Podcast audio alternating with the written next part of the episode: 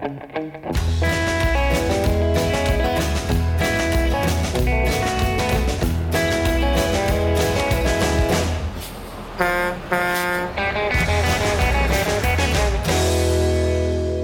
and welcome to On the Road with Legal Talk Network. I'm Abdi Aidid. I'm the VP Legal Research at BlueJ Legal. You can find us at bluej.com. That is B L U E J.com. We're here in Chicago, Illinois on the expo floor at the ABA Tech Show 2020. So, welcome. Joining me now, I have Brett Burney from Burney Consultants and Paul Unger from Affinity Consulting. Welcome to the show, gentlemen. Thanks, Abdi. Great to be here. Great to be here. So, before we get into uh, our discussion for today, which is really going to focus on some of the things you shared uh, yesterday evening at Apps Apps Everywhere, the panel discussion, tell me a bit about yourselves, uh, what you do, where you work, and what brings you here today. So, my company is Burney Consultants, and mostly I would say I take care of electronic discovery, litigation support for a lot of law firms and uh, in house counsel. I also have uh, a fun little niche that I do a lot of iPad training for uh, law firms and lawyers. I want to be able to use uh, iOS devices, the iPhone and the iPad a little bit more integrated into their practice. So that's why these sessions like this, like this Apps App Everywhere, is really, really good. So um, Affinity does a lot. We do uh, process mapping, law practice management, practice management, document management. My passion is time management, and uh, and just going around doing professional development programs and CLE. Brett and I do quite a bit of that, Yep. and, uh, and and apps is one of them. Right. So, let's talk a bit about apps. So, yesterday you had a panel discussion where you were talking about the ways in which apps are affecting legal practice. How would you summarize the, the main areas that they're affecting? Well, I would just say today, based on like the ABA Legal Technology Resource uh, Center, they have a survey where they ask lawyers, of course, many questions about the technology that's in use, and it's literally almost 100%, as you would expect, of lawyers today have some kind of a mobile device. And if, if you don't, I, I, I just I, I don't know how you would necessarily be able to practice today. I'm sure there are some out there that still do that, but you have at least a mobile phone, right?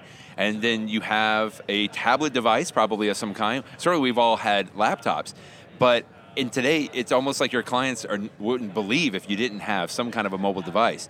And at least I've seen, and- and Paul and I have been talking about iPads for quite a long time, is just another way that lawyers and legal professionals can get access to the documents that they need, the information that they need.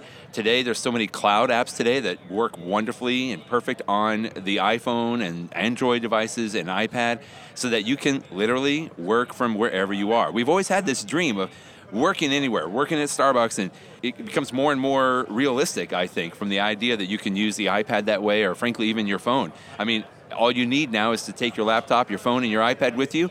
And if you have everything set up on the back end, document management systems like NetDocs, or maybe even storing your documents in Dropbox, you literally can work anywhere. You don't even have to have the physical office. It's that dream we've been talking about for years now, and it just becomes more of a reality. So, what kind of apps are out there that are actually making a difference? Well, my focus for many years has been document management. And from a document management perspective, when we look at cloud applications like NetDocuments, I think NetDocuments, when we look at all the legal document management programs, has done it the best.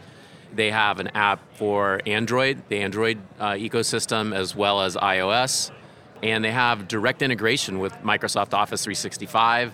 So, you know, you can open a document directly from the repository, edit it, and save it right back in instead of having all these extra copies in Dropbox or Box or in other specific apps. So it stay, you know, it starts in the cloud, it stays in the cloud in that same spot. It's one repository, and if it's one repository, then you can lock it down. You don't have problems with governance. It just it makes sense. And so and I so they're you know the others are doing that as well, but maybe they're just out in front. Mm-hmm. I would just quickly say on that, Paul did a fantastic job of showing that in the session. Like, literally opened up the NetDocuments app on his iPad, pulled up the document, and what I liked about it, people, you were showing that you can open up that current version or create a new version of the, and it then it immediately opens in Microsoft Word on the iPad. You edit whatever you need to on the document, and when you close it, it immediately sends it back up as a new version or the current version or edited version of that document. I mean, just having that capability. When Paul and I first started talking about the iPads, you know, it came out in 2010, 2011, 2012. First of all, we didn't even have Microsoft apps that we were able to do with, but we would use these like open in commands, right? You'd have each app had to have its own version of that document or the copy of the file, and you'd have, you'd have to jump back and forth between things. I mean, just the seamlessness now of it, like with NetDocuments. Like there were there were apps available for doc management systems where you'd have to open it there and open into Microsoft Word or Docs to Go or something else, and then when you were done, you'd have to open it back in another app. It was just so many steps. People just didn't even, didn't even do it. But now what Paul was showing earlier today, people were just saying this is absolutely fantastic. It's so much more seamless now. So the response has been largely positive because I imagine anytime there's a sea change in how lawyers do their work, there's some resistance. So what are you encountering? yeah, I guess I would say there's there's always going to be pushback against some change, but I personally kind of look at the mobile devices today, and certainly with the apps, as it's literally inevitable. I mean, mm-hmm. this this is the way we're going to be working with the cloud services that we have today. It really doesn't matter as much as it used to whether you use a Windows computer or I do a lot of working with Mac lawyers that use Macs. And that used to be a very, very different world in being able to use because you had software that was only Windows. Well, now today, especially with apps and, and some of the ways that the cloud services work, doesn't matter what front end that you're using. So now you have a little bit more of a freedom as a legal professional to use whatever device that you want to use. Yeah, and you know, and stealing your term from this, you know, it's Fisher Price. you know, that's the thing. You know, I, like I look at my mom, and she has yeah. three iPads. You know, when I got her her first iPad, she opened it. It was at Christmas, and she opened it and said, "What, what am I going to do with this?" Right. You know, and then you know now it's the best thing that she's ever, you know, best gift she's ever received. She uses it all over the place. But if she can figure it out, no, no dissing my mom, but no, but apps, you, are, apps are Fisher Price. Apps are Fisher Price, and so they're easy. So from a change management perspective, you know, if, if attorneys are going to learn anything, they're probably going to learn it on an app before a full-blown, you know, on-prem solution. Mm-hmm. So, what are you hearing from the client side? That is the end client, the people who are the consumers of legal services? Are they demanding that lawyers economize using apps and that kind of thing? You know, I don't hear that a lot, but I, I can't imagine that it's, it's not happening. I mean, mm-hmm. it, it, at least those that are heavy tablet users, they, they probably are. The road warriors, I'd say the litigators too. Yeah. Mm-hmm. Yeah, I would agree with that. The, the only thing that I've seen kind of along the, those lines, Abdi, is, uh, for example, with some of the cloud based services, maybe like even Clio or Rocket Matter, because they were cloud based, mm-hmm. you could access the system going through a web browser on the iPad or the iPhone. But the only thing that I would say is that then the end users were kind of demanding of like, no, no, we want a like a mobile specific experience and getting access to that. Does that does that make sense?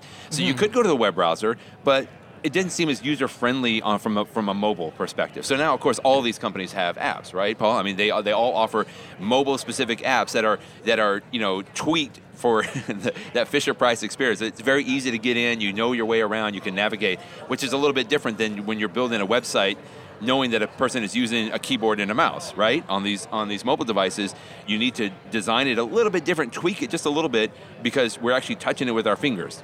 Mm-hmm. I was shocked when, you know, in, in prepping for this session, looking at all the practice management tools that actually have built an app for the Android ecosystem. Yeah. As well, eh, because they all started in Apple, they all started iOS, but now there's so many in the. Android ecosystem as well. Yeah. So you talked a bit about NetDocuments. Who else would you say is doing it right in this space? From a litigation perspective, I think, I think the folks who um, is it Lit Software who makes TrialPad? Yes. Yeah, they. Course. I think they're doing it amazing. Like so for TrialPad. For, for, yeah, TrialPad, yeah, Transcript exactly. Pad, and and that suite. If you're a litigator, it's a must-have. Mm-hmm. Okay, so. We're here at the expo hall. There's a ton of legal tech companies surrounding us, many of which offer apps that you've probably thought about. So, what kind of questions should lawyers be asking vendors to help guide them and help them understand how to use the tool? And how to integrate it best into their practice? I would say initially, maybe kind of in the early, a few years ago, one of the things that I would always tell lawyers is if you're looking at an app, make sure that it integrates or connects into something like Dropbox or you know something like Box, something that they would be able to store their files on. Because really, that's what we deal with, right? That's how we can prove our work as legal professionals is in the documents that we create. Obviously, it's the communication aspects. So maybe that's another thing. Like, like I, I know we keep going back to NetDocuments, but I know that they're working on an integration within like the Microsoft Outlook app on the iPad and the mm-hmm. iPhone that would help then be able to save an email that they receive on their iPhone to then they can save it into the NetDocuments uh, was it workspace or you know the folder for the client matter. Does that make sense? So i, I think your question abdi it's, it's good. It's, it's, the sense of just making sure that some of these apps can connect into the services that the lawyers are probably already using in, in some whether it's document management or time and billing is another aspect too i know that uh, in some cases you know like uh, what used to be iTimekeep i know that was just recently acquired but being able to track your time or be able to input time for example on something like a, an iphone on the mm-hmm. go, which you can do it throughout the day as opposed to waiting to the end of the day and writing everything down on a yellow legal pad, which is the way most people track their time, most legal professionals. So just asking those questions about these are the systems that I'm already using, how does that integrate with an app? Mm-hmm. Good, good. Okay, well, we've reached the end of the road for this episode. I want to thank you both for joining.